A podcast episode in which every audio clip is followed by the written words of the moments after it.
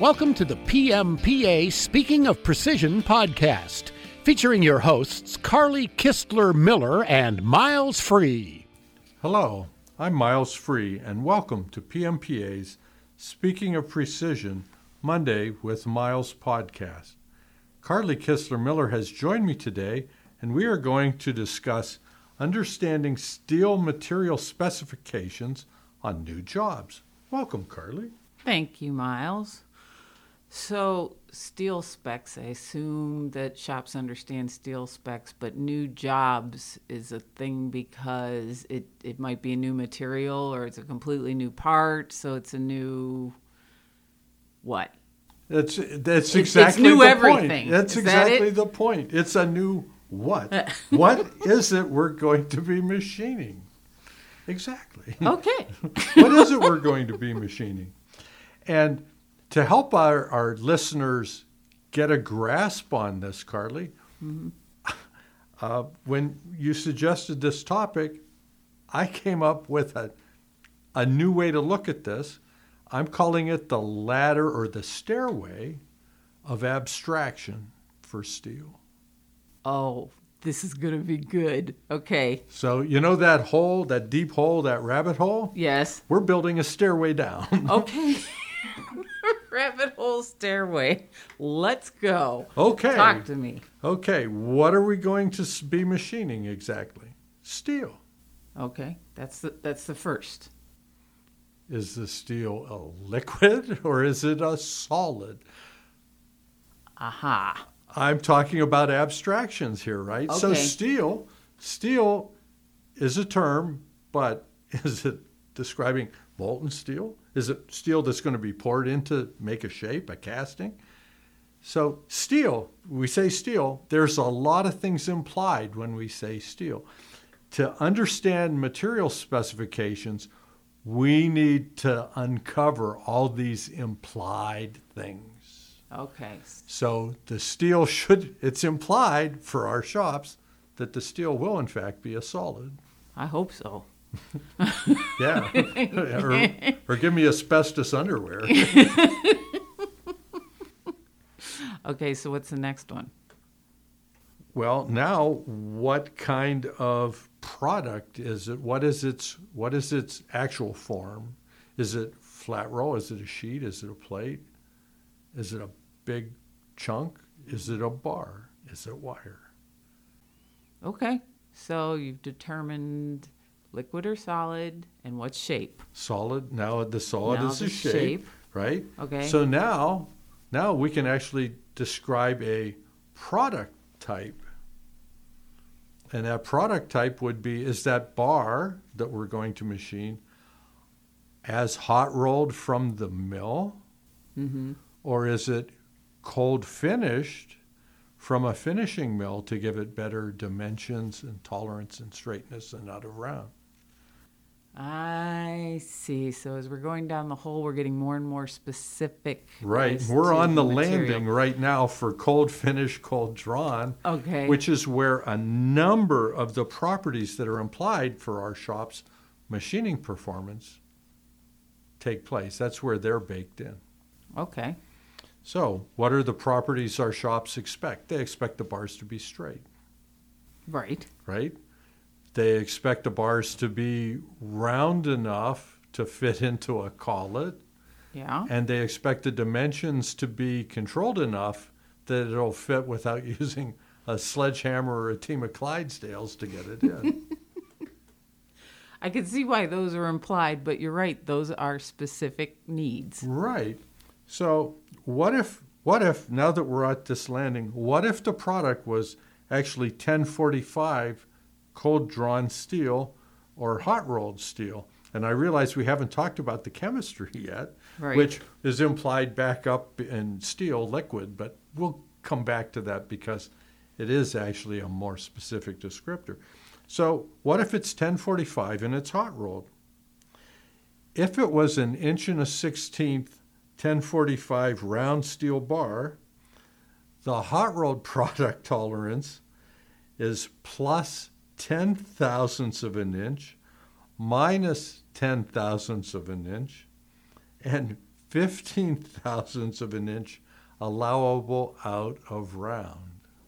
That sounds tough to hold. That would be very difficult to hold in a collet, even without considering the fact that that outside surface, because it's hot rolled, is going to be very abrasive oxide scale. Oh, Yeah. Oh. Yeah. And then when you machine it, that's going to come off, get in your coolant, metal working fluids. and then you got a mm-hmm. whole now new you're problem. going to scour your tools. So, Yeah. so hot roll kind of it makes a difference. But if it was cold drawn or cold finished, 1045, same dimension, the size tolerance is plus zero zero zero. No oversize allowed, Carly. Wow. No oversize. It's got to fit in a hole, right? Got it. Got to fit. So no oversize. Minus three thousandths of an inch. That tolerance doesn't seem like a lot. In fact, it's the thickness of a sheet of paper or a human hair. And the out of round is no more than half that total dimensional tolerance, or one and a half thousandths. So cut this sheet of paper in half the hard way, and that's what you're allowed for out of round. That sounds a lot easier to hold. That's going to be a lot easier to insert, let me tell you, right? Far easier to hold. and no scale. And no scale. And straightness is improved too.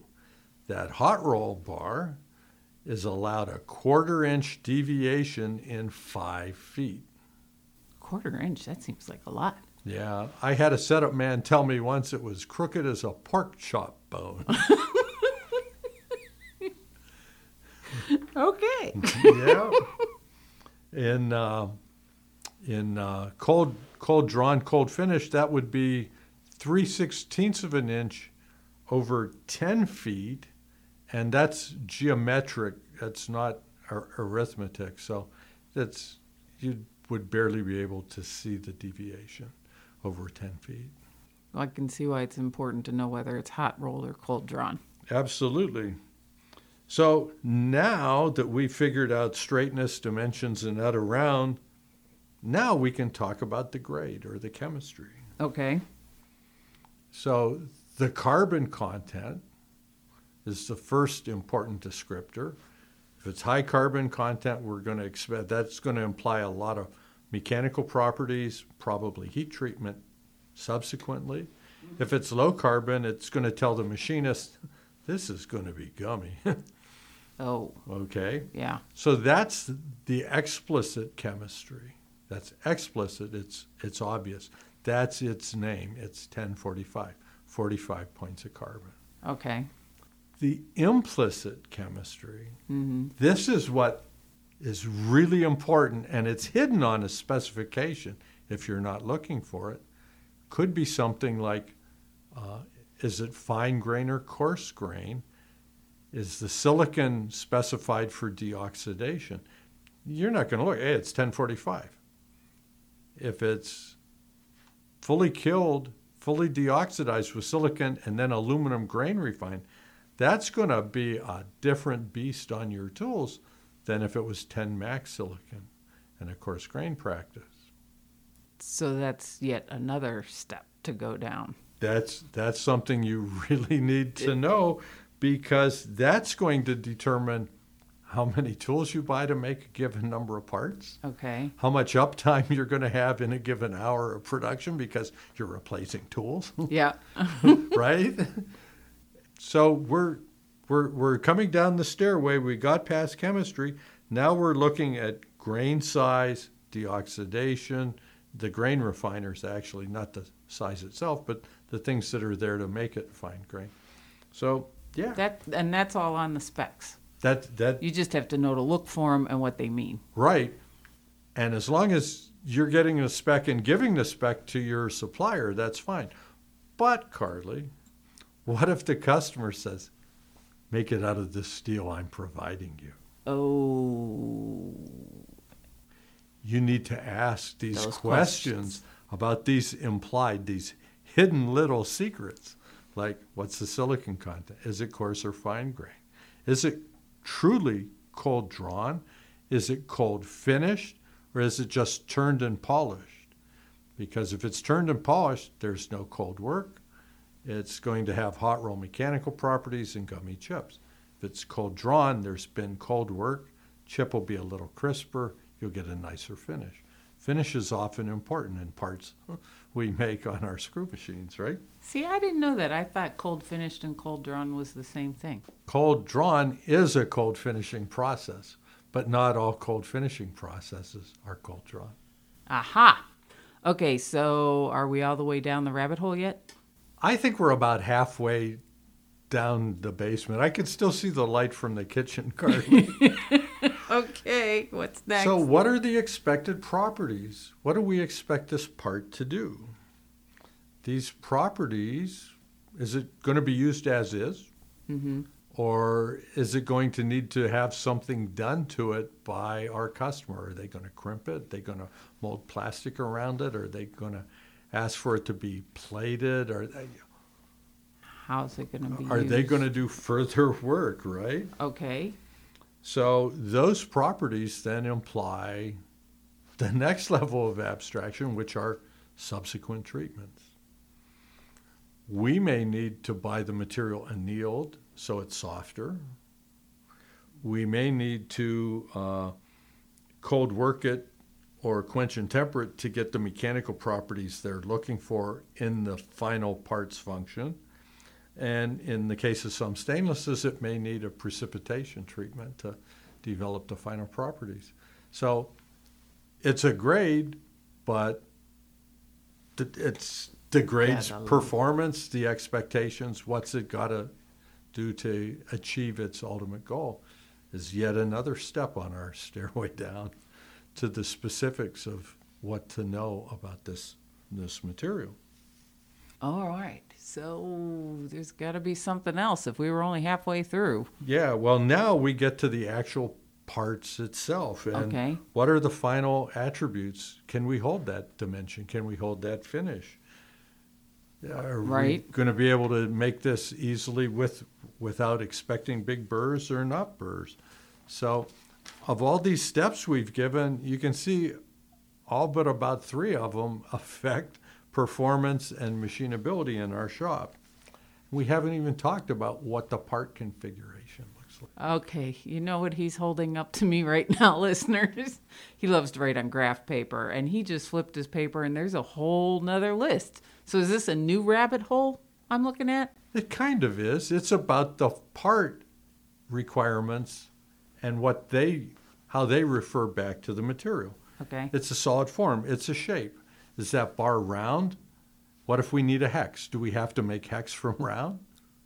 Right. Okay. Sure. Okay, right. Gotta I know need that. I need I need flats for a tool. I need flats for orientation. Okay, dimensions. I need to. What are the dimensions? Am I really capable on my equipment with this grade of holding only five ten thousandths over this overall length or something? Right. So Right. dimensions. The finish. What what's the surface finish? We can hit 63 all day, a 63 finish. What if they want it to be eight? Mm, Probably can't do that just off the machine. Gotta know that. God, God know that, but that's implied by the chemistry, the material, and, and my process. Is there going to be further work, further finishing? Is it going to be crimped, staked, swaged? Is it going to be, you know, done more work by the customer to get it into the final application?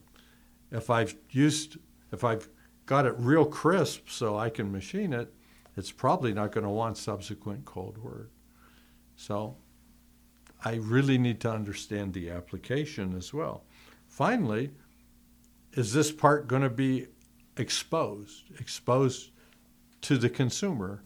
There's a lot of parts in a car that don't get painted because consumer never sees them.